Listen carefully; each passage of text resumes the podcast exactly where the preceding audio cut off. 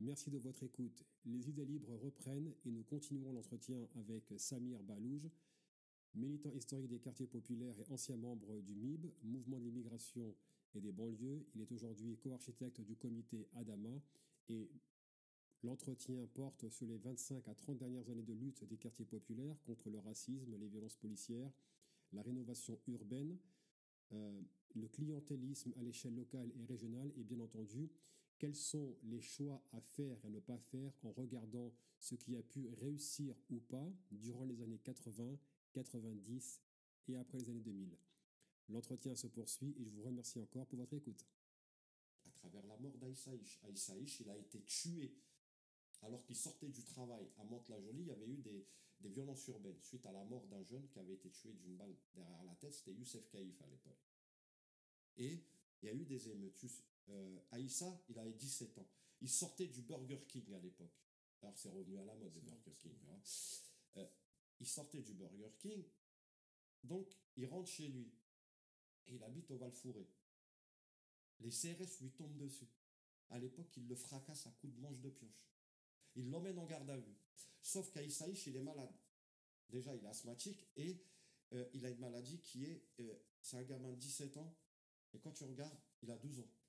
C'est-à-dire, il a une morphologie de. La fin de 12 ans. Voilà. En garde à vue, il est victime d'une crise d'asthme. Mais sa crise d'asthme, elle est due au coup qu'il a reçu lors de son interpellation. Voilà. Il en est mort. Il meurt en garde à vue parce que le médecin n'a pas fait son travail, parce que la police l'a laissé crever comme un chien à l'intérieur de la garde à vue. C'est les militants du MIB, à l'époque le MIB n'existe pas. C'est les militants de la, du comité contre la double peine qui aident les gens de Mantes-la-Jolie, qui aident la famille à se constituer en comité en disant non, c'est pas comme ça. Il y a des moyens d'avoir la vérité. Il y a des moyens de, de mettre en place des choses pour euh, dire que non, Aïssa Aïch, il n'est pas mort, c'est pas un délinquant, c'est pas, euh, tu vois, parce que ce système de criminalisation, tatati, tatata. Bon, pour faire un raccourci, la mobilisation des gens du MIB avec les gens du quartier et la famille, avec Henri Leclerc à l'époque, qui est l'avocat euh, de Aïssa Aïch et de Youssef Kaïf, à l'époque, en 93, et je vais être précis parce que comme ça les gens ils pourront regarder, euh, parce que c'est grâce à des militants issus de l'immigration aujourd'hui que vous pouvez recevoir des, des, euh, des médecins et hein, c'est, quand même bien. C'est, des gens comme toi et moi qui ont fait cette. Enfin, des gens issus de l'immigration qui ont permis cette loi-là. Avec Henri Leclerc qui a joué un rôle. À l'époque, en 93, il y a une. Et c'est de ça qu'il faut qu'on profite. Les gens, quand je te dis, font plus de politique. C'est la preuve que ceux qui nous ont formés faisaient de la politique. C'est que chaque dix ans, tu as une réécriture de certains, certains passages du code pénal. Eh bien, la mobilisation elle a permis la réécriture de ce petit passage qui fait qu'aujourd'hui, quand tu arrives en garde à vue, à la première heure, tu as ton avocat et le médecin. Les gens ne savent pas que ça vient d'une famille issue de l'immigration maghrébine. C'est que ce qu'on prend, famille pour un acquis est quand même le fruit d'un sacrifice. C'est le fruit d'un putain de sacrifice. Je ne veux pas revenir dessus, mm. mais euh, c'est le fruit d'un très très grand sacrifice. Et aujourd'hui, tu te rends compte qu'on est encore obligé de le dire, on est en 2021, les gens ne savent toujours pas que c'est grâce à la famille Iish, aux militants comme Tarek Outari, Nordine et tout, qui ont organisé tout un truc politique avec Henri Leclerc. Il n'y a pas de problème, tu vois, on est juste. Henri Leclerc, il a participé à ça. C'est lui qui a porté euh, le, le combat à l'Assemblée, qui a fait en sorte que cette loi-là puisse bouger à travers le combat mené dans la rue, ce qu'on disait tout à l'heure, ce fameux, tu vois, là il y a eu vraiment une, comment on dit, une cohésion de, de, de faits. Un, alignement. Un, alignement, un avocat, Henri Leclerc, des militants, une famille, chacun sa place a apporté quelque chose, ce qui a fait que cette fameuse loi n'a pu être réécrite. Et ça, ça montre, tu vois, ça montre qu'avant, les gens ils faisaient de la politique, ils dormaient pas de la nuit. Ils, ils mettaient en place des stratégies, il mettait en place des choses, c'est-à-dire que chaque lutte devait apporter quelque chose qui allait durer. C'est la force du, des, militants du MIB, en fait. Donc, on a la double peine Il a, il a 19 ans, oui. Euh, Aïssa, pardon, parce que j'ai des trous de mémoire des fois. Aïssa Ish avait 19 ans. Et oui, il a été tué en 91, c'est bien ce que j'ai dit. Non, mais 91, c'est de 19 ans? C'est- T'es sûr? Vas-y, calcule. Non, il, avait 19 ans. Ah, d'accord. oui, il a 19 ans, mais parce qu'il était mal. En fait, ouais. Il était rachitique, ça m'a dit. La maladie, c'était quoi Ah, d'accord. Rachitique, il. Voilà. Ah oui, il avait 19 ans. Je Ah, pensais qu'il c'est moi avait qui- 19 ans entre maintenant et Non, 91. il a dit Non, non, 17 c'est- Ouais. voulais juste rectifier qu'il avait Ouais. Non, il avait- c'est important, il avait 19 ans. On va pas, on coupera pas ça au montage. C'est euh, Voilà. une, euh, euh, une Non, personne parce qui que est c'est vrai que derrière. moi, avec euh, les- bah, quand on parlait de sacrifice, tu vois, enfin moi je vais pas, j'ai pas, j'ai pas fait les sacrifices que Tarek, Nordine, Momo et tout ça ont fait, mais euh, des fois il nous a, voilà, moi je suis tombé dans un truc qui fait que des fois j'ai des trous de mémoire. Aïssa, il avait 19 ans et c'est, il a été tué lors d'un contrôle en 91. Euh, 91, 93, 95 émergence du MIB. On a une accélération de l'histoire après 95 et 2000. Euh, Il y a quand même une œuvre que ma génération a connue, en tout cas de culture, en culture urbaine. On veut dire, toute personne qui écoute du rap, à dire, et je vais être provocateur, de qualité, et pas ce qu'on nous pond aujourd'hui, je vais pas les nommer, je vais pas être... euh, Ah, si, on peut, on peut, on va pas les nommer. on va pas les On nommer. jamais s'ils nous écoutent. tout. Donc, on va pas quand même avoir un morceau de rap qui passe sur, à l'époque, bon, tout ce qu'on peut dire sur Skyrock, pour moi, est légitime sur ce qui, est- ce qui a pu être fait au rap français. Néanmoins, on n'a pas un morceau, on a un morceau qui n'est pas underground. Non. Il passe à la radio, à- aux heures de pointe, Ouais. et à, je vais pas dire en boucle, mais passe régulièrement. Passe régulièrement. Moi, 11-30, je l'ai pas connu sur CD, j'ai connu sur cassette enregistrée. Ouais, on avait sorti une mixtape Voilà. aussi et tout. Mais par contre, là où, là où tu as le droit de le dire, moi je comprends, enfin, je comprends pas des jeunes d'aujourd'hui qui, qui disent, ouais, enfin je les comprends. Ouais, c'est pas bien de dire que c'était mieux avant. Si, c'était mieux avant. Pourquoi Il dire, qu'il y a l'équipe du Brésil de 70 euh, euh, allait mieux que l'équipe du Ouais, Brésil de 94 qui a, qui, a, qui a gagné la Coupe du Monde. Ouais, Euh, je veux dire. On, on va juste ouvrir une digression et Voilà. on, va, on va se permettre pour un peu. Samir, c'est vrai qu'on peut dire ça. Je te rejoins. Par contre, et là je vais citer ce que disait le producteur américain euh, Timbaland. Non, c'est pas Timbaland, c'était euh, DJ Premier, je crois. Je m'en souviens plus qui a pris la parole récemment et il disait euh, c'est bien beau de dire aux rappeurs d'aujourd'hui euh, vous faites n'importe quoi, vous avez tué le rap, il n'y a plus de lyrique, il n'y a plus de concept, tout le monde se ressemble. Non, je crois que c'était DMC, de Run DMC. Mais il dit, c'est que ceux qui ont réussi pendant l'âge d'or, ça veut dire, on va dire, années 90, la moitié des années 2000, ça y est, voilà, euh, Death Row se casse la figure, mort de Tupac, etc. Il dit, mais vous avez réussi à une certaine époque, vous avez déserté le terrain, ce qui fait que ceux qui ont émergé ont été immédiatement euh, alpagués par les grosses maisons de production et on leur a fait euh, chanter tatati tatata, ce qui était en déconnexion totale avec l'essence même du hip-hop. Donc il dit voilà, les anciens ont une responsabilité, ils n'ont pas pris par la main les nouveaux. Mais euh, tu prends le mauvais exemple, tu parles des États-Unis. États-Unis, Oui, oui. ok, il n'y a pas de problème. Dr. Dre et tout, ils ont signé avec Sony, après ils ont eu des millions de. Il n'y a pas de problème. Mais je suis désolé, là, moi je suis pas d'accord avec ce qu'il dit. Les Dr. Dre, les Snoop Doggy Dogg et tout, ils ont toujours investi une part de leur argent là où ils ont grandi. Non, non, je parle. Ils ont jamais. C'est-à-dire, l'argent qu'ils ont gagné avec Sony, avec les plus grosses productions euh, de blancs, américains, là, il n'y a pas de problème. Mais quand tu regardes ce qu'ils ont construit dans leur quartier, par exemple, aujourd'hui, il y a un dernier, j'ai- j'ai plus son nom, il a été tué il y a quelques mois, Mskin, à, à Los Angeles, où il a été tué pour des raisons politiques. Alors qu'ils avaient. Ils voulaient, est seul. voilà, ils voulaient faire croire que c'était une. Non, non, il a été tué pour des raisons politiques parce qu'il avait réussi à mettre des gangs de Los Angeles Les autour d'une table ouais. pour parler d'éducation populaire. Tu vois, on revient toujours à ça. On revient toujours à quand tu prends la décision d'aider les tiens, on te met sur le banc. En France, je suis désolé, ce n'est pas le cas.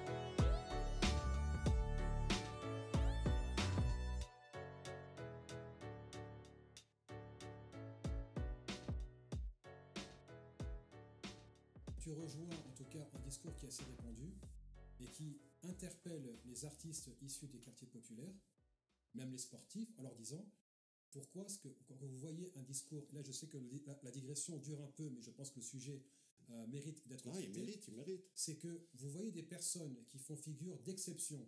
On va Mhm. parler, un tel vient de Bondy, un tel vient de Saint-Denis, un tel vient de Vitry, un tel vient de, de, de, de Trappes, etc., ou des Mureaux.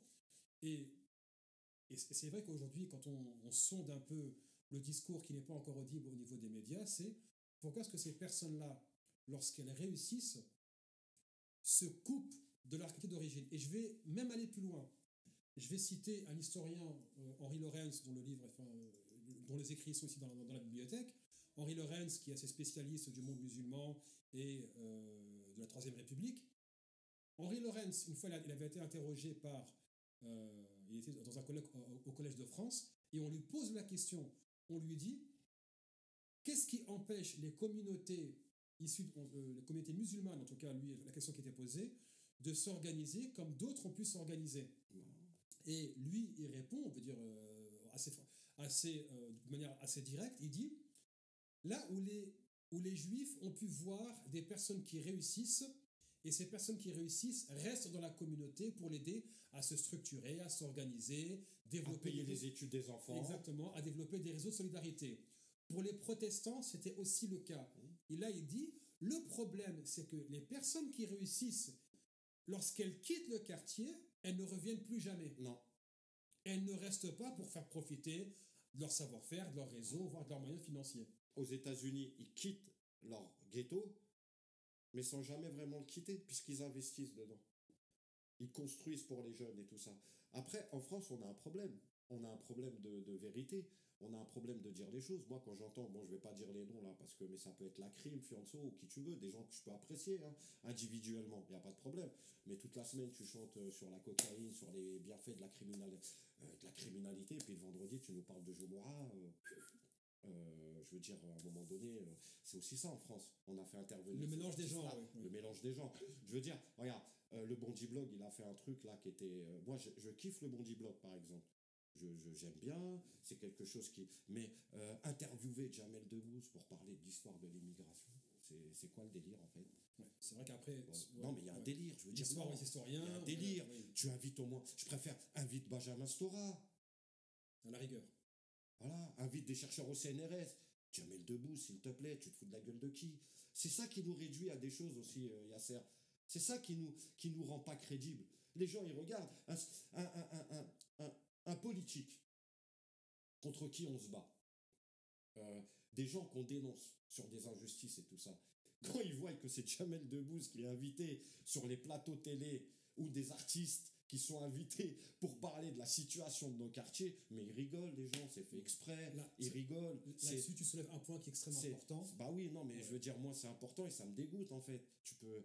Moi, ça me dégoûte. Moi, je- quand je les regarde, ces gens-là, je éteins la télé. Ça me dégoûte. Comment on peut euh, euh, donner la parole à des artistes sur la situation dramatique de nos quartiers aujourd'hui? Est-ce est-ce qu'ils connaissent l'état même? Est-ce qu'un Omar Sy, par exemple, que j'apprécie énormément et il fait des choses bien que personne ne sait, tu vois euh, euh, C'est pour ça que je te dis, je kiffe Mokobé. À part Mokobé, qui, qui connaît réellement la situation de nos quartiers aujourd'hui?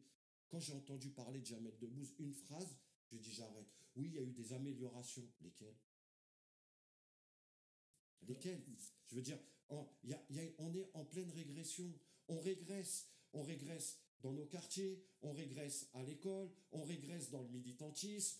Euh, tout ça, c'est, je veux dire, faut, euh, tiens, c'est comme toi, par exemple. Euh, aujourd'hui, quand on parle d'islam, on appelle Chalgoumi, ou on appelle je sais pas qui, ou on appelle des gens qui connaissent rien de l'islam. Mais là, il y a une volonté politique. Oui, mais c'est Oui. pour ça que je te prends le- cet exemple-là. Il y a une volonté politique de laisser des gens euh, dire n'importe quoi, Pour conforter les n'importe comment, Ouais. pour conforter justement discours la- le discours du dominant. Mm. Ça, à un moment donné, je veux dire, c'est même plus de la faute du gouvernement, c'est même plus de la faute des dominants, c'est de la faute de celui qui accepte. À un moment donné, euh, par exemple, voilà, tu as pris le meilleur des exemples, le 11-30. Les rappeurs, ils n'ont pas dit on va parler à la place du MIB. On va vous donner les moyens de parler de ce qui nous arrive. Simplement. T'as vu comment c'est simple? C'est que les gens, ils n'aiment pas la simplicité. Pourquoi? Parce que la simplicité, c'est la vérité. Je vais te donner les moyens de me défendre. À l'époque, c'était ça le 11-30. Les mecs, ils ont compris qu'on les défendait, qu'ils n'étaient pas aptes à faire ce que nous, on faisait, de la même manière que moi, je suis pas apte à écrire un album de rap, que je suis pas Chacun apte sa à... place, c'est vrai. Exactement. Tu vois, c'est de ça qu'on parle aujourd'hui. Par exemple, quand tu regardes aujourd'hui un autre truc, je passe pas du coq à l'âne, hein, c'est vraiment ça. Quand tu regardes aujourd'hui les nouveaux journalistes d'aujourd'hui, tu te rends compte qu'aujourd'hui, dans les, dans, les, dans les journaux mainstream comme Libé, Le Monde et tout, ils cherchent plus la qualité. Ils te Ah, oui, disent, après ça, c'est- on veut des enfants issus de l'immigration. Pourquoi? Pourquoi? C'est quoi le délire? Comment? C'est quoi? C'est cette fameuse discrimination positive quand on sait tout le mal qu'elle a fait aux États-Unis? On vient nous l'emmener en France. Euh, je vais quand même te compléter là-dessus, Samir, c'est que on a souvent cette approche qui tend en fait juste on veut cocher une case. On va pas chercher Voilà. un, journaliste de qualité, c'est qu'on on veut juste dire on a embauché un arabe, on a embauché un noir, on a embauché un, un, un. Et c'est extrêmement euh, problématique. Pourquoi? Ben Parce que cette personne-là n'est pas nécessairement compétente pour commencer. Et puis même, c'est c'est l'induire en erreur. C'est induire en erreur la personne. C'est lui manquer de respect. c'est que c'est qu'après- c'est que, voilà on l'enferme aussi dans, une, une, euh, voilà, une, une, position qui est celle on t'a embauché, parce que tu es un arabe, pas parce que tu es un bon journaliste. Et je vais quand même citer un autre exemple. Il y a un média assez connu aux États-Unis qui s'appelle The Intercept, qui est né après les révélations euh, Snowden sur la, la- la surveillance de masse. Euh, je suis assez, voilà, assez proche des, des- des personnes qui, qui sont dans la, la rédaction. Et une fois, ils avaient voulu embaucher un reporter noir. Et donc, ils ont embauché une personne, pas parce qu'elle était compétente, en, cherchant de voir, à voir pardon, euh, ce qu'elle avait produit comme enquête, etc. Ah bon, c'est bon, il est noir, on l'embauche. Le problème, c'est que cette personne-là avait des problèmes psychologiques, elle, elle s'est révélée être euh, mythomane, euh, et ça avait mis dans l'embarras l'Intercept.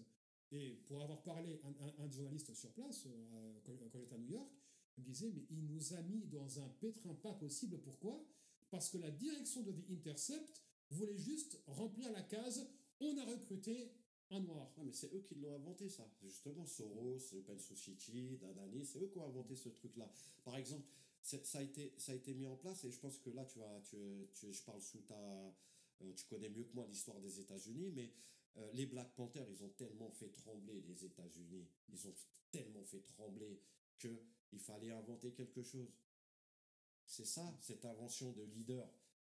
Tout ce, tout ce qu'on parle depuis tout à l'heure, justement, on passe pas du coq à l'âne, ça, ça revient à ce qu'on dit, c'est-à-dire pourquoi on a inventé des leaders? Pour enlever le collectif. Quand tu Oui. regardes la manière de faire des Black Panthers, c'était la manière de faire du MIB. Je donne du pouvoir aux gens. Je partage le pouvoir avec les On gens. part de la base. On parle de la base pour la faire monter. Oui. C'est-à-dire, je monte, tu montes. Je descends, tu descends. Je stagne, tu stagnes. Par exemple, regarde, souvent on oublie que les Black Panthers, ils ont, ils ont, ils ont fait construire des feux rouges. Ils ont donné des petits déjeuners. C'est, c'est les gens, ils, ils calculent pas ça. Mais c'est, c'est, c'est puissant de mettre des feux rouges. Pourquoi? Combien de gosses se faisaient écraser à l'époque? Combien étaient victimes d'accidents? Et parce que c'était un quartier qui était délaissé, un ghetto, où il avait que des noirs, hein, euh, eh ben, on disait c'est pas grave, c'est des enfants qui méritent pas d'être. euh, Ben non, tu vois, c'est de ça qu'on parle. Ils ont élevé les gens. On parle de quoi en fait? Et c'est pour ça que je te dis, on passe pas du coq à l'âne, on parle vraiment de, de- militantisme, de ce qui s'est passé, enfin, de, de l'héritage que nos, nos, nos, nos- aînés nous ont laissé et que, qui n'est pas utilisé aujourd'hui. Et d'ailleurs, aujourd'hui, l'héritage des Black Panthers, il n'est pas aussi utilisé qu'il devrait l'être. Euh, D'ailleurs, il y a une phrase qui me rappelle une gamine de 17 ans qui s'appelait Tamara, quand il y a eu la mort de George Floyd. Elle a dit Les Black Lives Matter, vous ne nous volerez pas ce qui est en train de se passer. Alors, Se référer aux Black, euh, aux Black Panthers et il disait Attention, vous les Black Lives Matter. Attention. euh, pour, éclaircir la conversation, c'est que c'est un sujet que je traite régulièrement avec. C'est euh, pour ça que j'ai dit Je parle sous ton contrôle. Non, non, là-dessus, tout à fait raison. C'est que dans le, le podcast en anglais qui s'appelle Le Breakdown en anglais, euh, je fais intervenir régulièrement euh, Tory Russell, qui est cofondateur de Black Lives Matter, qui l'a quitté Qu'il a quitté. Bon. pour fonder le mouvement euh, The Movement for Black Lives, c'est-à-dire le mouvement pour les vies noires. Et lui, sa critique, c'était justement que Black Lives Matter avait été absorbé par le Parti démocrate, absorbé Voilà. par les grands financiers, Voilà. pour justement avoir une approche superficielle, sans aller en profondeur et faire redescendre ces luttes-là dans les quartiers. Et lui, si on l'écoute parler, il est extrêmement critique de la tournure qui est prise il y a, un truc que tu as dit super important là. Tu as parlé d'un mot qu'il faut réutiliser, réutiliser jusqu'à les gens ils comprennent. On parle de profondeur. C'est super important ce que tu as dit. C'est-à-dire qu'il nous empêche de parler de ce qui se passe réellement dans nos quartiers. C'est-à-dire que le MIB ou les Black Panthers avaient une particularité. Ils parlaient de ce que tous les gens ne voulaient pas entendre. Ou ils se mettaient des œillères Des pour pas voir Ouais. la misère des gens, l'éducation des gens. Euh, par exemple, le MIB, tu vois, et les Black Panthers, euh, à un moment donné, on a même parlé du racisme entre nous, entre minorités. Fallait le faire quand même, faut les installer ces Ça, débats. c'est hein. Faut les installer ces débats de, par exemple, euh, moi c'est avec le MIB que j'ai appris ce que c'était que la négrophobie maghrébine et la négrophobie des Arabes. J'ai été, ah, c'est- impressionnant, c'est c'est beau. Tu vois, c'est quand, c'est, euh, quand tu regardes l'histoire des, Bla- des Black Panthers avec les Younglers, c'était euh, l'équivalent. Voilà, où on a parlé, où les Black Panthers ont parlé, où les Mexicains, se sont- enfin les, les Latinos, se sont remis en cause, comme le MIB a pu faire ici avec les Maghrébins, de dire non, nous les Latinos, on est les premiers négrophobes. On va d'abord régler ce problème-là. On va d'abord en parler entre nous pour avancer ensemble. Tu vois, c'est ce que tu as dit. C'est pour ça le, mot que tu as utilisé, c'est ce. Tu sais, faut toujours la profondeur. Vous nous enlevez, vous nous enlevez. euh, euh, euh, vous regardez ce qu'il y a au-dessus, mais nous, on veut que vous regardiez ce qu'il y a en bas. Tu vois Et la meuf que j'avais entendu parler, enfin la fille, la jeune fille de 17 ans, moi, m'avait touché. Où elle avait dit les Black Lives Matter, vous nous volez notre révolution. Ouais. Pour information, Black Lives Matter, la fondation Black Lives Matter qui a émergé de nulle part a quand même récolté 100 millions de dollars en dons. Ouais, beaucoup plus parce que Jordan lui-même, il a fait un, avec Non, Nike, il Non, a, non, il a ça, donné ça. Voilà. En fait, ce que- ce qu'a Oh, fait Jordan et LeBron James, ça c'est une chose. c'est une chose. Mais il y, a- il y a une fondation qui a émergé, elle a pris le ça, terme, enfin, le, le titre Black Lives Matter Foundation, Voilà. 100 millions de dollars. 100 millions de dollars au, Oh. C- au- au CJL. Bref, Tu deviens Premier ministre. Euh, on fait une courte pause et on revient euh, pour la suite avec euh, Samir Balouj. Et là, on va parler de la fin des années 90, les années 2000 et l'émergence des mouvements musulmans qui sont affiliés aux organisations, en tout cas qui sont affiliés aux mosquées. On va parler du forum social et bien entendu, on va terminer sur l'héritage du MIB et quelles leçons tirer pour le futur. Et je parle du futur immédiat. À plus tard.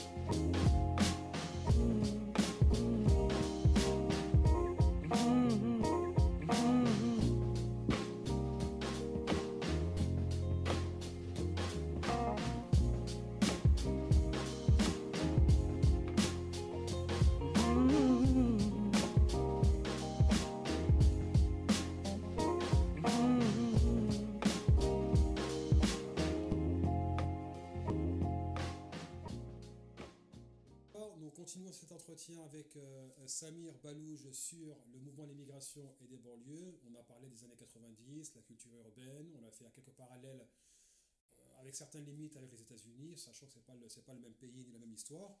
Et lorsque le MIB émerge dans les, dans, en 95, donc ce n'est pas un, comité qui s'organise hors sol, c'est une suite logique euh, qui remonte aux années 80 avec des constats politiques et à chaque fois comment continuer la lutte, voire la réinventer. 95-2000, on va dire que c'est qu'on a là quand même cinq années où émerge un sujet qui n'est plus nécessairement d'ordre social mais d'ordre religieux. Ça veut dire on a l'émergence de l'islam comme sujet politique en France. Années 90, c'est aussi la guerre civile en Algérie. On a le début de la... Non, on a quand même la...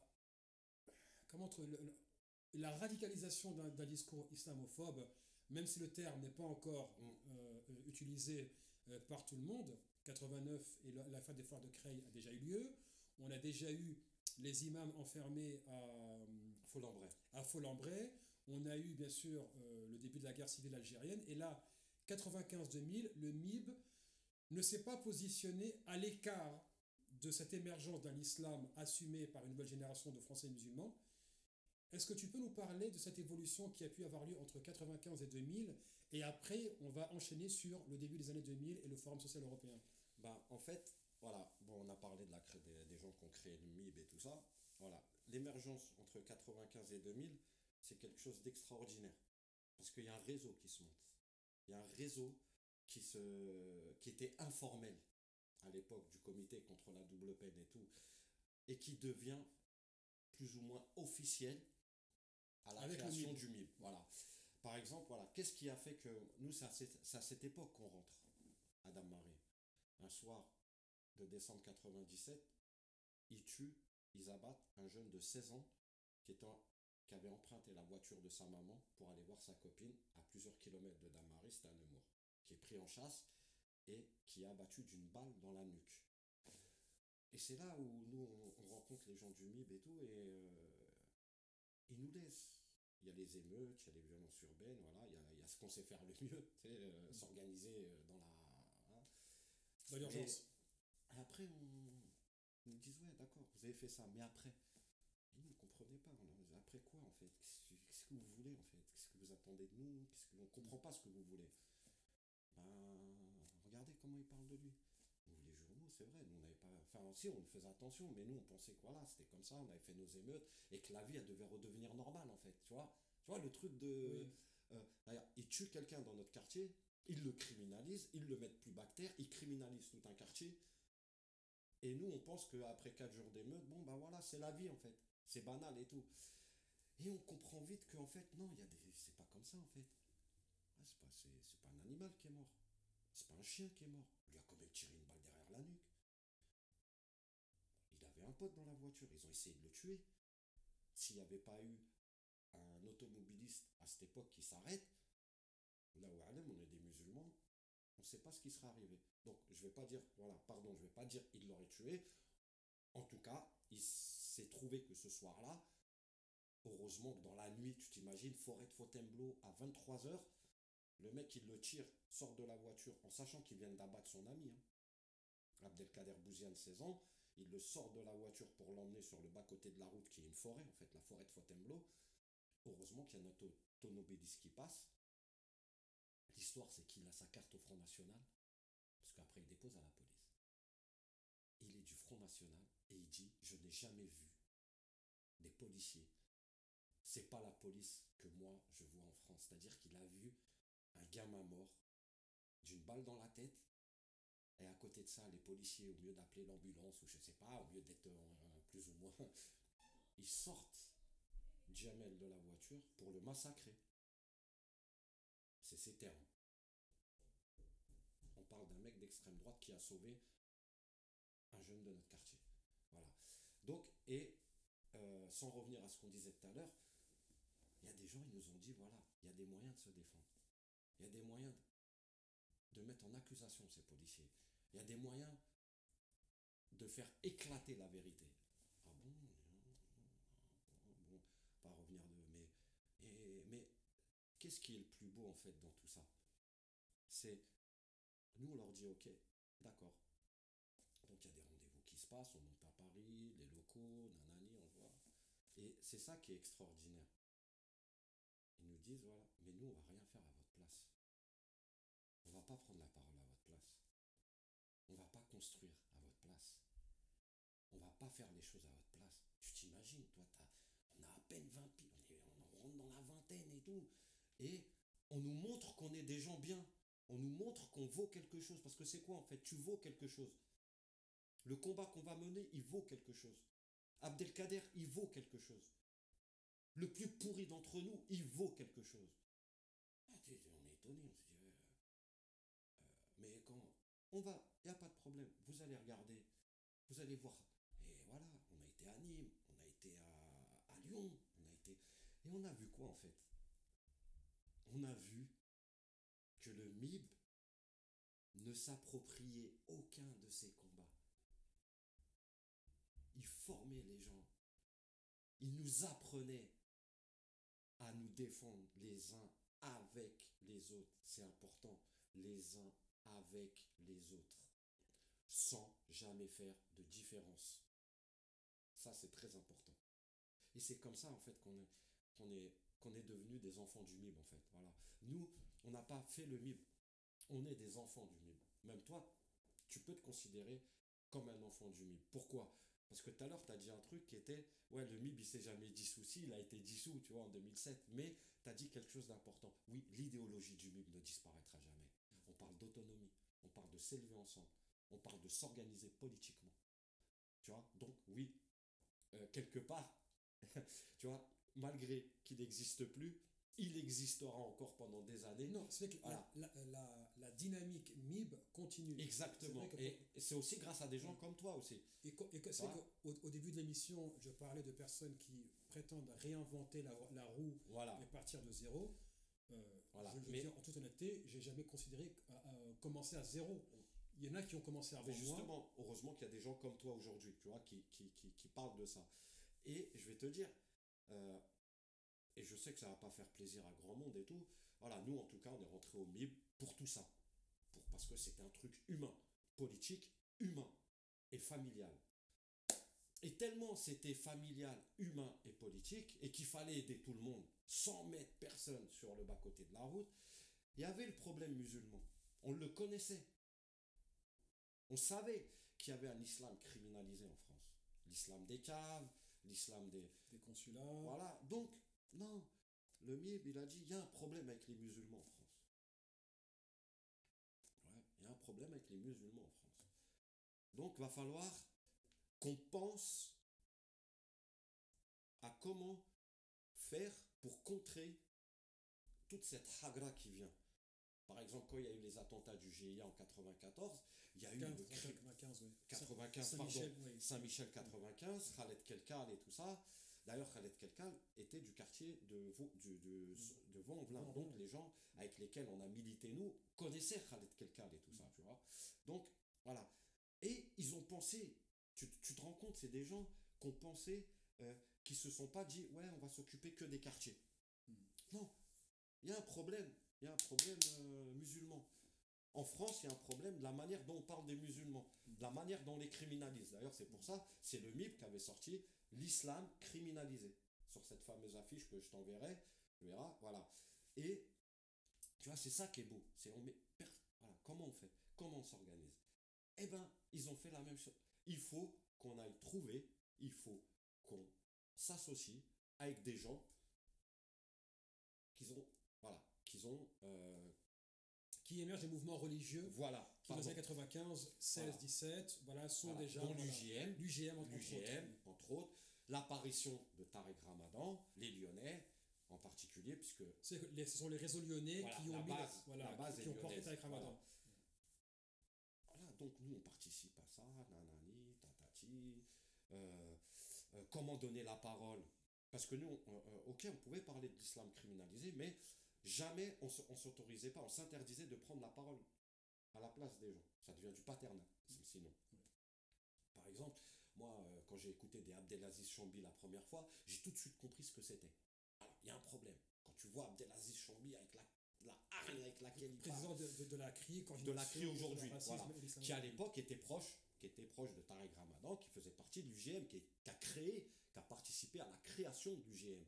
Et moi, je le kiffe parce que quand tu l'écoutes parler, des musulmans, même si c'est un peu, il est un peu comme moi, on ne on sort pas des universités et tout, c'est un peu euh, des fois. Ce qui n'est pas un défaut en soi. Non, non, ouais, c'est loin d'être un défaut, c'est qu'on est tous complémentaires. Mais tu comprends, avec Abdelaziz Chambi, tu comprends qu'il y a une hagra, tu comprends qu'il y a quelque chose qui se passe. Comment, pourquoi on traiterait un musulman différemment d'un autre en fait? Pourquoi il y a un traitement? Encore une fois, il y a un traitement. On parle de quoi en fait? D'égalité de traitement. Nous, on veut que l'islam soit traité de la même manière que les catholiques, la religion juive, les bouddhistes, ce que tu veux, de toute façon, voilà. Et cette égalité de traitement, bizarrement, elle n'existe pas pour nous. Bizarrement, elle n'existe pas pour les musulmans. L'affaire du foulard de Cray, d'ailleurs, euh, c'est important de dire qu'elle sort de la gauche, hein. c'est bien. C'est, c'est la LCR à l'époque qui sort ce, phénomène, et c'est la gauche qui en fait tout un, Oui, donc, tout un pataquès. la loi de 2004 qui interdit Voilà. le, le foulard dans les écoles publiques, Voilà. c'est la gauche La qui l'a gauche, même si la droite a tenu les propos les plus dégueulasses. C'est la et gauche qui a plus- milité dans les Voilà, syndicats. Exactement, oui, et à oui, l'intérieur oui. des, des réseaux. Voilà. Oui. Parce que les gens ils retiennent les paroles. C'est oui, non, non. Les mais- réseaux qui se sont mobilisés euh, pour C'est la gauche. C'est la gauche, c'est la LCR, c'est même le, P, le, Le PC. PC, le et PS. je recommande le livre de euh, Laurent Lévy, je ne sais plus où est-ce Oui, qu'il est dans la très, bibliothèque. très, ouais, ouais, il La gauche, la gauche, les Noirs et les Arabes, où Voilà. il parle de ce que ces filles ont Ces vécu à filles ont vécu, Aubervilliers. voilà. Oui. Donc, tu vois, tout de suite, tu vois là, tu- tu- donc nous, nous, nous c'était principalement c'était euh, s'organiser politiquement dans notre quartier, dans notre quartier, mettre en place une certaine éducation populaire. Voilà, on a d'ailleurs à Dame-Marie, on avait mis en place une bibliothèque, on avait un local et tout. Et c'est ça qui est beau avec le MIB. C'est voilà, comment on va faire pour que le problème musulman apparaisse de la même manière que nos problèmes à nous. C'est fait, C'est beau, en on fait. fait une cause militante Voilà. les quartiers populaires. Voilà, les- c'est beau. Donc, moi, je sais, j'ai participé aux premières réunions, donc là, je suis un témoin euh, privilégié de cette, euh, de cette, euh, comment- Dynamique. de cette alliance, non, cette alliance, cette dynamique et cette alliance qui va être emmenée à être créée. Donc, des réunions pendant un an avec Yamin Makri, euh, qui est un des fondateurs de l'UGM avec Abdelaziz Chambi en 86, je crois, c'est 86 si je ne me trompe pas de mémoire. L'UGM a été créé en 1986. Comment? Donc, réunion à Lyon, à Paris, aux éditions Tawahid. Euh, on utilise les éditions pour euh, faire nos réunions et tout. Et tout de suite, ça se passe bien en fait. Pourquoi? Parce que tout de suite, on sent, voilà, vous, vous avez ce problème, nous, on a ce problème.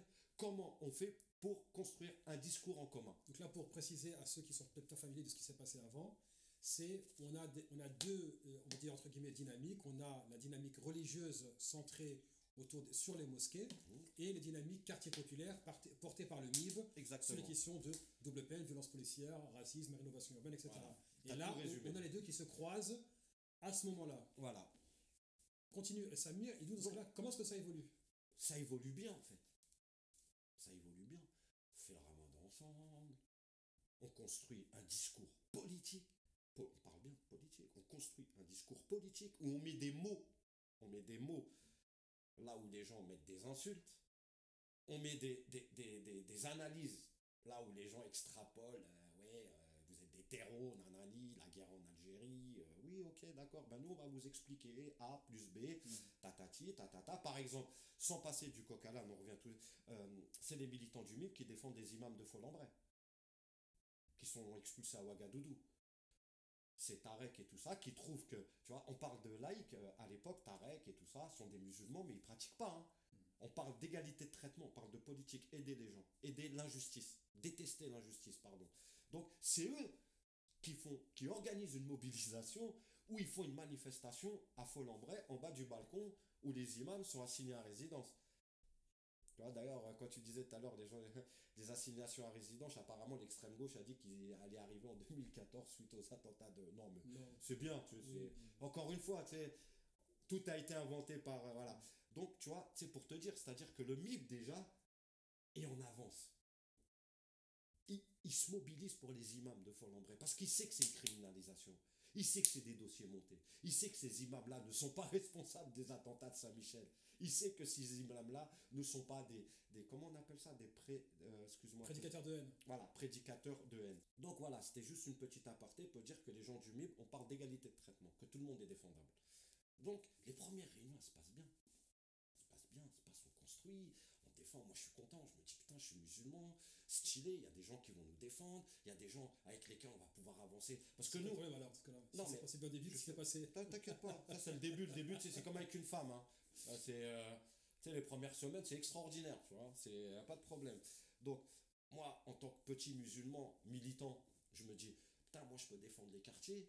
Et à côté de ça, il y a des musulmans, ils vont défendre les musulmans. C'est-à-dire organiser un discours politique. En partenariat avec. euh, Et. euh, Bon, les réunions, elles se passent bien. hein. Ils viennent euh, nous soutenir, on va les soutenir. Ils soutiennent des causes qu'on défend, les injustices et tout. Tout se passe pour le meilleur des mondes, dans le meilleur des mondes. Et arrive ce fameux forum social européen En quelle date? En quelle année? En 2001. 2000 non, après 2001. 2002, quoi. Voilà, je me, je me rappellerai des Après le dates. 11 septembre. Voilà, après le 11 septembre. Il y a Attaque, Nikonov, il y a tout un panel de l'extrême gauche et euh, d'associations gauchistes, on va dire. Et il y a nous. Donc, il y a nous et Nous, c'est-à-dire le MIB, le et l'UGM. l'UGM et aussi des organisations euh, euh, blanches, on va dire, voilà, mais qui sont dans la même euh, Logique. logique que nous. Donc, on est un peu rejeté du truc, en fait. On voit que. Donc, on met en place Novox, une association dans l'association. C'est-à-dire, on va créer un rapport de force avec le Forum social européen. De dire, nous, on va imposer Excuse-moi, Samir. nos Je revendications. t'interromps là-dessus encore une fois. Vas-y. Euh, Là, parce que les gens Forum social européen, c'est censé être de gauche. C'est censé être naturellement Ouais. la ligne. des D'ailleurs, il avait été fait à. Porto Alegre avant, tu sais. euh, Oui. Voilà, bon, on va en parler après, Oui. justement. de- Oui. Il Pourquoi, y a eu de Larzac, il y a eu. euh, pourquoi le besoin de créer un rapport de force avec des organisations qui se disent les alliés naturels des, des populations immigrées des quartiers Bien populaires sûr, parce que nous, au MIB, la première fois qu'on est rentré au MIB, on a compris tout de suite que la droite n'était pas notre seul ennemi, que le racisme n'était pas dû à la droite, qu'il y avait autant de racisme dans la gauche que dans la droite, sauf que dans la gauche, c'est plus subtil. On va t'inviter même à prendre le café et tout, mais on veut pas de toi. On peut parler de toi, on peut parler de tes problèmes, mais on veut pas que toi tu en parles. Et on veut en parler comme eux, ils ont envie d'en parler, tu vois. Donc, il y a un rapport de force qui se met en place. On parle de, quand on parle des violences policières, on veut en parler comme nous, on a décidé d'en parler. Notre analyse, notre analyse de terrain, notre analyse même intellectuelle, parce que quand je te disais tout à l'heure, des Farid Talba, Tariq Kautari, c'est des intellectuels, on parle de gens, euh, euh, moi j'en- connais pas des plus intelligents que comment, tu vois, c'est, voilà, on veut en parler avec de- nos analyses de terrain, nos analyses intellectuelles. Et non pas le discours de gauche déjà Voilà. formaté. nos, nos, nos, nos, nos, nos, euh, nos expériences de vie. Donc voilà, il y a tout un truc qui se fait, un rapport. Et tu as le problème Tarek Ramadan. Problème ou Non, non, tu as le problème Tarek Ramadan. Nous, on dit, il n'y a pas de problème Tarek Ramadan. Tarek Ramadan, il va venir, il va participer au truc. Au même titre que tout le monde. Au même titre que n'importe quel politicien, au même titre que n'importe quel euh, prédicateur qui, qui fait de la politique, qui, qui- qui a un message à faire passer. Au même titre que tout le monde. Et franchement, tout de suite, nous, premier rendez-vous, hein, la première fois qu'on voit Tarek Ramadan, il dit pas un mot autour de la table. Il y a nous, il y a l'UGM, il y a le... Il dit pas un mot. Ah, Ok, d'accord. Donc, euh, je m'imagine que l'UGM et tout, voilà, il est, ou les timides il est timide, ouais. C'est- S'il veut, pas de problème. Donc, et on avance. Eh, on a retourné des tables hein, pour qu'il y a des réunions, je fais des raccourcis, ou des tables, elles ont volé pour que les gens ils puissent participer au forum social euh, européen. D'ailleurs, il a lieu à Ivry-sur-Seine à un moment donné, un peu à La Plaine, euh, c'était un peu partout en Ile-de-France, tu vois.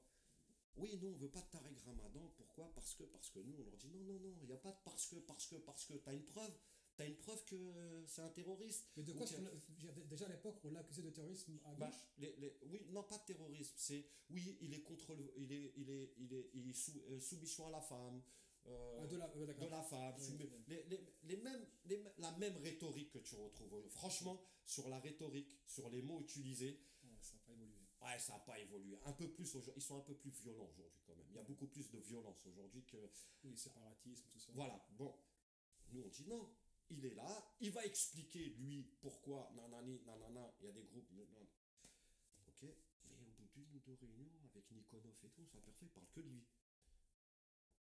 À un moment donné, même nous on se regarde on dit, euh, moi je vais voir euh, des gens du MIB, on va voir des gens du MIB, on dit ouais, euh, mec il parle que de lui, il parle que de son problème à lui. Oui, moi, Tarek Ramadan, je suis interdit. Moi, Tarek Ramadan, je suis insulté. Moi, Tarek. Euh, on s'en aperçoit, on n'est pas des enfants en fait. Hmm. A une discussion. euh, c'est quoi euh, un débat, c'est quoi on est là pour défendre Tarek Ramadan ou on est là pour défendre les musulmans? Tarek Ramadan, il nous rassure, il nous dit non, mais vous inquiétez pas, je fais. Ok, confiance. On arrive à un débat à Ivry. Pendant deux heures, le mec, il parle que de lui. Il parle que de lui, que de sa condition à lui. Que...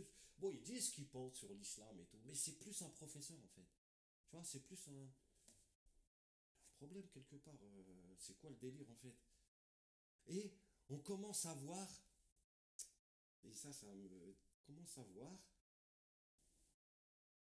euh, il veut pas se montrer avec certains d'entre nous. Il nous évite. Eh, c'est nous qui t'avons rentré dans le forum. Tu fais quoi là? Qu'est-ce qui est en train de se passer? T'as un groupe avec lui et Tarek Ram- Vous vous croyez supérieur à nous? Ils se sont crus, moi je vais te le dire, je le dis, ils se sont crus supérieurs à nous. Ils nous ont utilisés pour rentrer dans ces réseaux et à un moment donné, ils nous lâchent. Donc, Donc, il devient, le problème, il devient Tarek Ramadan. C'est plus l'islam de France. On parle plus de cet islam qui est criminalisé. On parle du problème Tarek Ramadan. Donc en fait, je veux dire, ce que tu es en train de dire là, c'est que Tariq Ramadan émerge, pour encore une fois résumer, émerge, il est soutenu par le MIB et le JM, Oui, qui deviennent un marchepied pour lui pour rentrer dans ces forums de gauche. moi, oui, je. je, je- Et ensuite, le, oui, la- on, ce parle, qui s'est passé. on, on parle plus de quartier populaire slash islam criminalisé, Non mais de Tariq, donc, donc Tariq Ramadan centre tous sur sa personne, bah, De ce qu'il subit, mais en fait, il subit quoi, en fait? Comparé à ce que vivaient les personnes des quartiers populaires. Ouais, non, mais je veux dire, toi et moi, on sait, n'importe quel homme politique ou n'importe quel. euh, euh, il subit des attaques. Donc, euh, je veux dire, c'était quoi son délire? Quand tu le vois chez Sarko, par exemple, je sais pas si tu te rappelles de cette fameuse 100 émission. 000 pour convaincre. Voilà. À Qui quel était- moment il a parle des été- musulmans? Qui a été un désastre d'ailleurs. Parce que c'est pire qu'un désastre. À quel moment? Moi, je suis pas, je suis pas euh, théologien, je suis pas. Mais de quel droit il peut dire que oui, il y a un moratoire qui devrait se. C'est qui lui? C'est c'est quoi? C'est parle de moratoire? T'es là pour parler de l'islam qui est criminalisé ou t'es là pour conforter Sarkozy dans son discours pour dire oui, je suis d'accord avec vous, euh, il faudrait avoir un moratoire sur la question des femmes en islam. Alors, alors, non, mais je veux dire, je on- connais pas. Non, non, non, c'est- mais je vais c'est justement pour te donner, c'est pour te donner un exemple de, au mieux de dire à Sarko, Eh, moi je suis pas là pour réécrire les livres, je suis pas là. Je vous parle d'un problème qui est en France, que les musulmans ne sont pas considérés comme des citoyens à part entière. Tu ne l'entends pas dire ça? On parle de ça ou pas? On parle de citoyens qui, Oui. qui ne sont pas considérés comme des citoyens à part entière. Il y a des, je suis désolé, il y a des musulmans qui sont français à l'époque. Des musulmans nés en France, français. Parce que l'islam, faut que les gens comprennent, c'est pas arabe. L'islam, c'est une religion. Donc, il y a des Français musulmans. À quel moment on va les défendre? Donc, voilà, 100 minutes pour convaincre. C'est la- c'est voilà. Pour, pour, pour placer dans le contexte, c'est vrai que ce qui s'est révélé par la suite, c'est que déjà, si on- quand on regarde l'émission, Tarek Ramadan tente d'être conciliant, de trouver un terrain d'entente avec Sarkozy. Là où Sarkozy, lui, il va au bulldozer. Et on a appris par la suite que Nicolas Sarkozy avait donné des gages à BHL, à Bernard-Henri Lévy, qu'il allait, entre guillemets, rentrer, de- rentrer dans le dans le lard à Tarek Ramadan. Oui. Et Tarek Ramadan, pendant cette émission-là, je, je pense qu'elle est- elle doit être encore en ligne, on voit bien que euh, Nicolas Sarkozy ne fait pas de quartier, ne, ne l'épargne sur rien. Et, et ensuite, Sarko- Sarkozy le, le sermonne, euh, lapider une femme est une monstruosité, et Tarek Ramadan se retrouve enfermé là-dedans. Moi, en fait, c'est vrai que... quand Il on- il s'est il pas retrouvé enfermé là-dedans. Moi, je dirais pas ça. Il, il, il, il a accepté. Il était dans l'acceptation. des termes du débat. Ouais. Moi, pour moi, il était dans l'acceptation.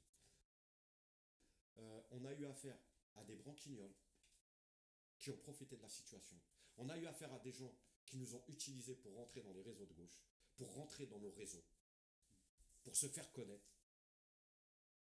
On a eu affaire à des à des à, à- des porcs. Moi, j'ai la haine contre eux. Ils nous ont fait reculer. Pourquoi? On est en train de construire un discours politique.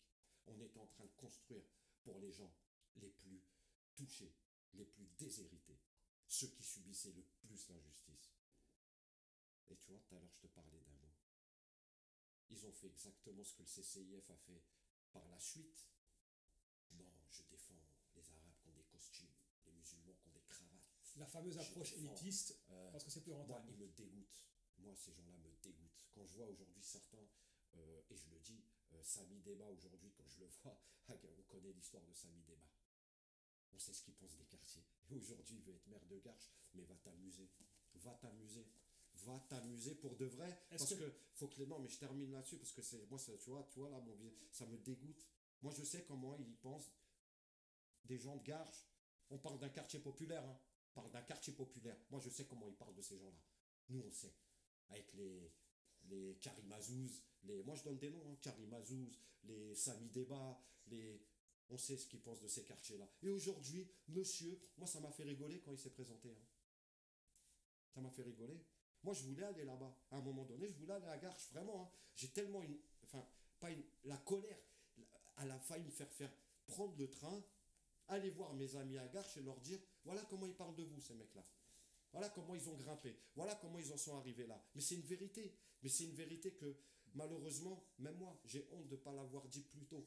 Alors, C'est pas honte, mais là-dessus, c'est vrai que ce que tu es en train de euh, dire, c'est euh, c'est un reproche. D'ailleurs, bon, j'avais écrit un. Ouais, c'est pas politique, c'est un reproche euh, humain. Ouais, je- Euh, mais c'est c'est humain et politique en même temps parce qu'ils ont participé à la dégradation du, du- du- du projet en fait. Et fallait, euh, de la même manière que le MIB nous a redonné espoir dans les quartiers, parce que le MIB il a redonné espoir aux gens, euh, moi pour moi, euh, le groupe Tarek Ramadan, euh, euh, il a fait tout le contraire.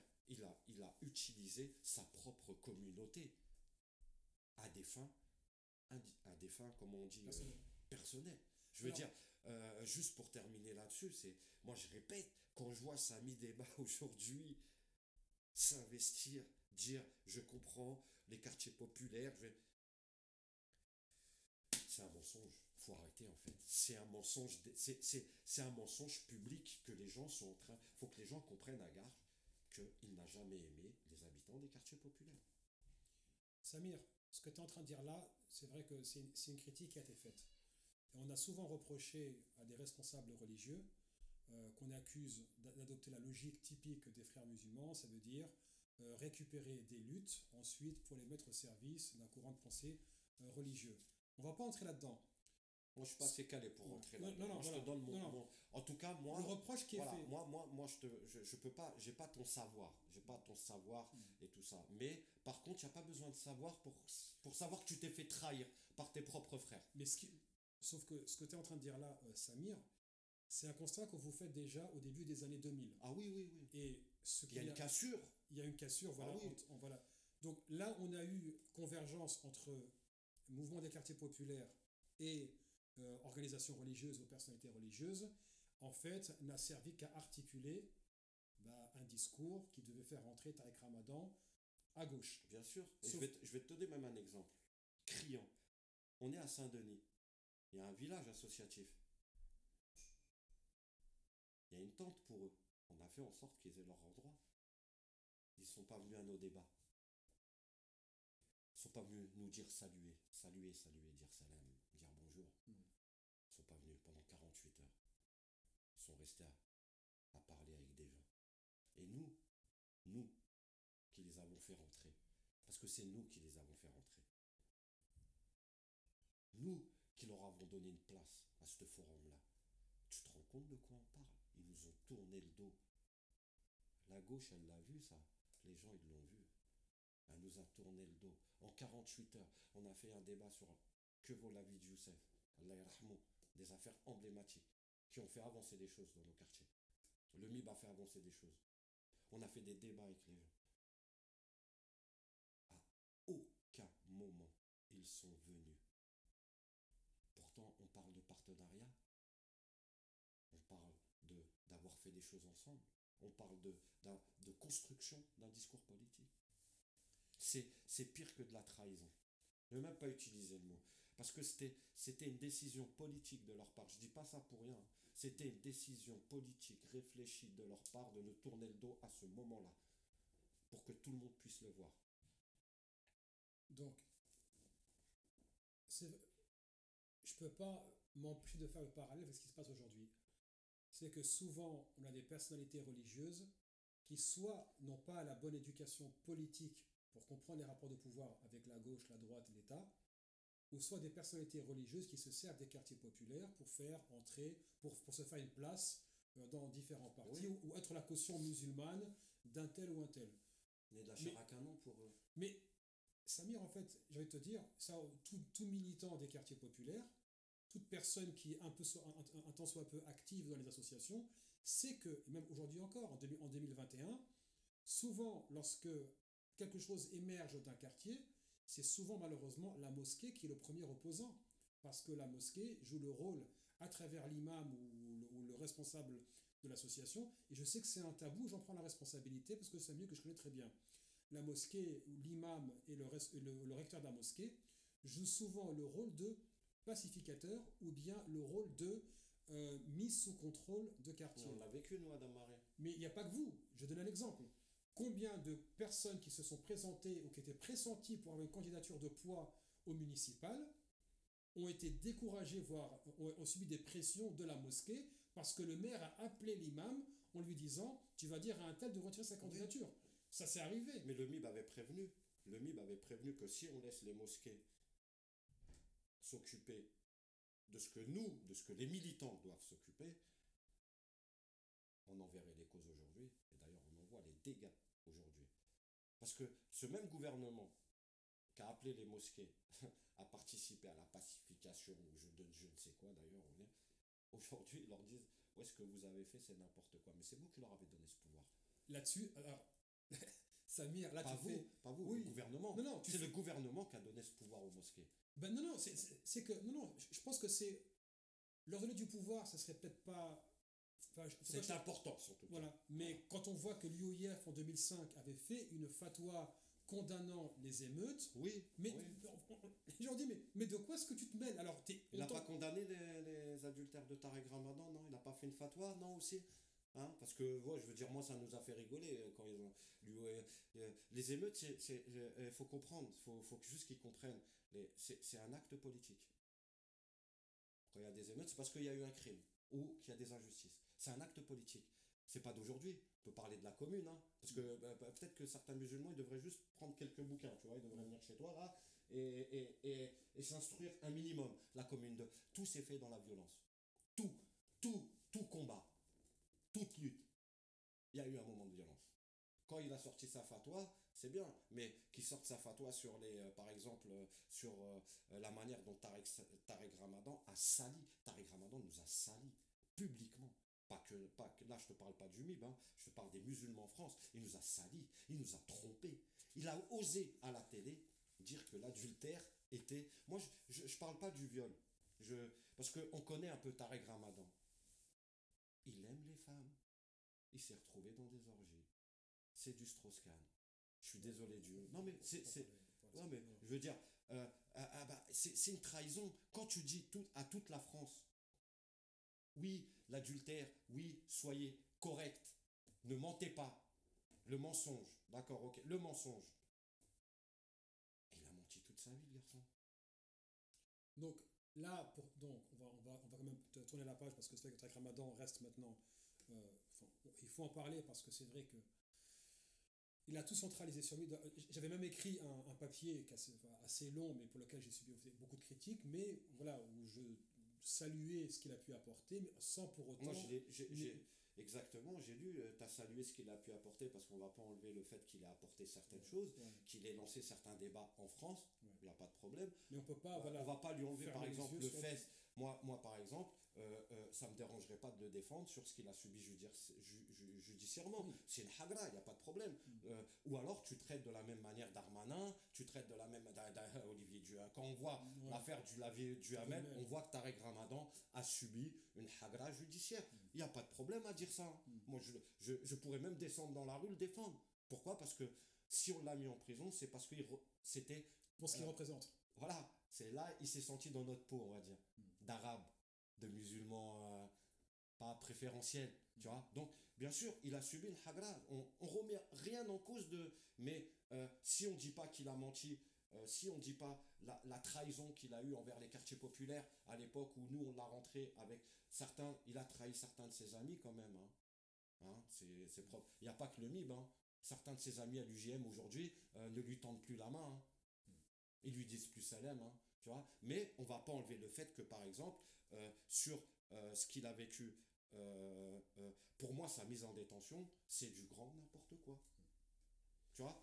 Ou alors tu mets tous les violeurs, ou tous les présumés, pardon, important, excusez-moi, tous les présumés violeurs, tous ceux qui sont accusés de viol ou quoi, dans ces cas-là, le traitement doit être le même. Mais doit le même être le. C'est ce qu'on parlait tout à l'heure. Le MIP, c'était quoi? Égalité de traitement pour tout le monde. Tant qu'il n'y aura pas d'égalité de traitement, il n'y aura pas de paix.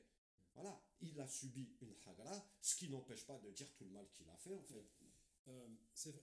Et ton papier, pour moi, c'était un des plus euh, objectifs et tu as été le seul à le défendre. Enfin, pas le seul à le défendre, il y en a, il en met. tu as été objectif, je veux dire, euh, quelqu'un qui a fait du mal et du bien, on raconte tout ce qu'il a fait. Non, après, le papier a été très mal, très mal reçu par les pro-Ramadan. D'ailleurs, euh, euh, même les pro-Ramadan m'ont traité de, de- des messages, hein, espèce d'arabe de Saïd, etc. Mais encore une fois, ce papier-là, la raison pour laquelle je l'avais écrit, c'est parce qu'on avait en fait un, dé- un débat passionnel des deux côtés.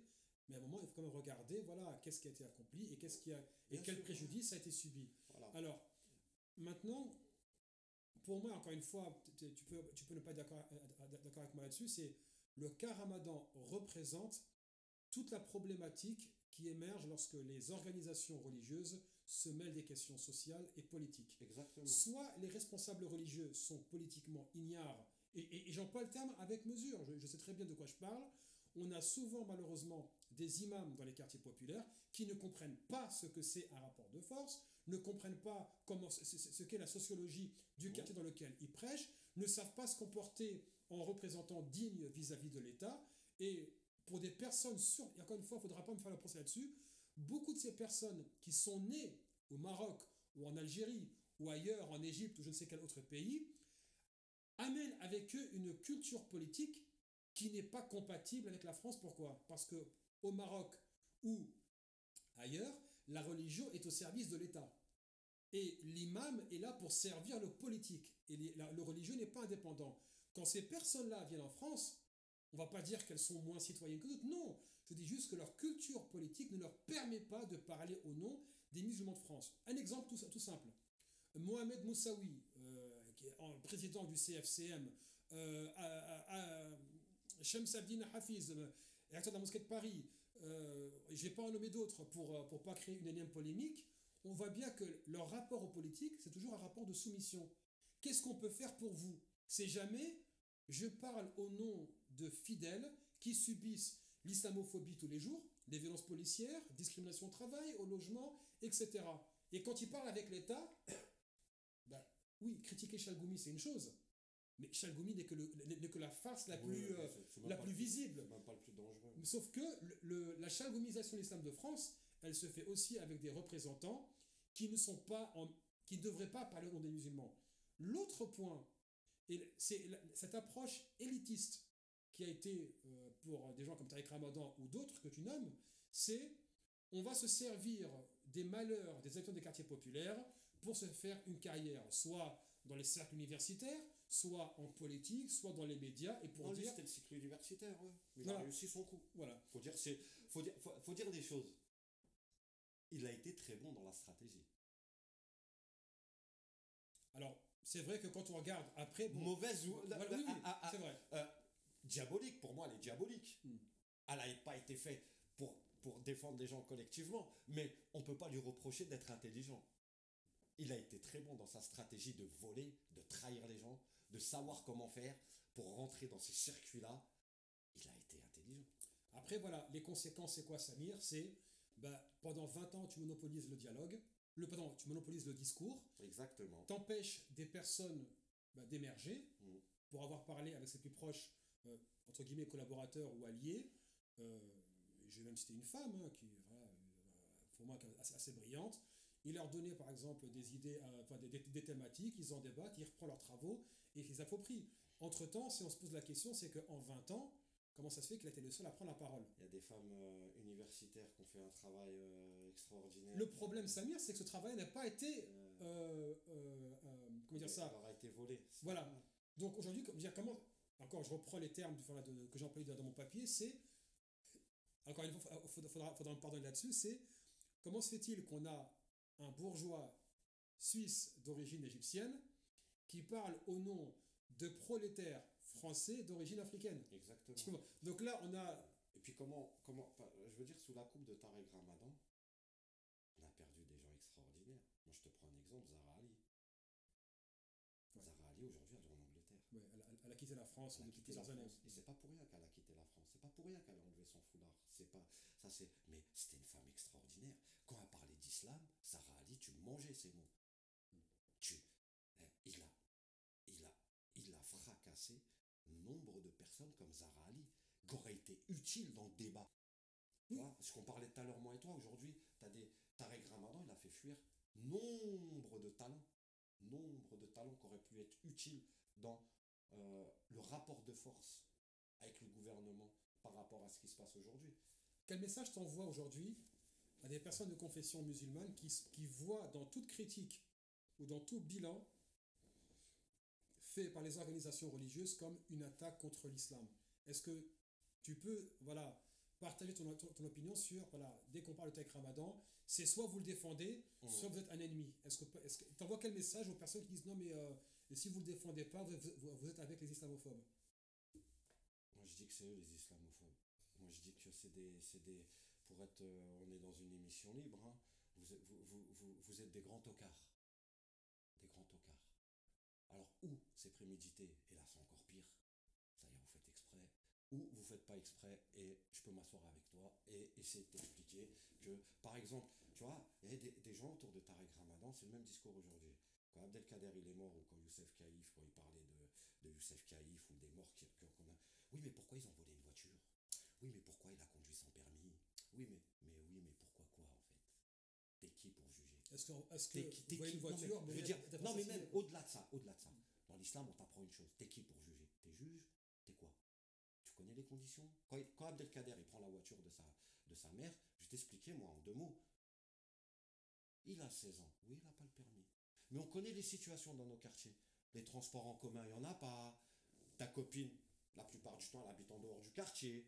Oui, il fait une petite connerie. Il prend la voiture de sa maman pour aller à Nemours, aller voir sa copine. Il termine avec une balle derrière la nuque. Comment tu peux trouver le moyen de me dire non, mais pourquoi il a. Dix fois, il te pose la question. Ouais, mais pourquoi il a pris la voiture de sa maman? S'il ne l'avait pas prise, il serait pas mort.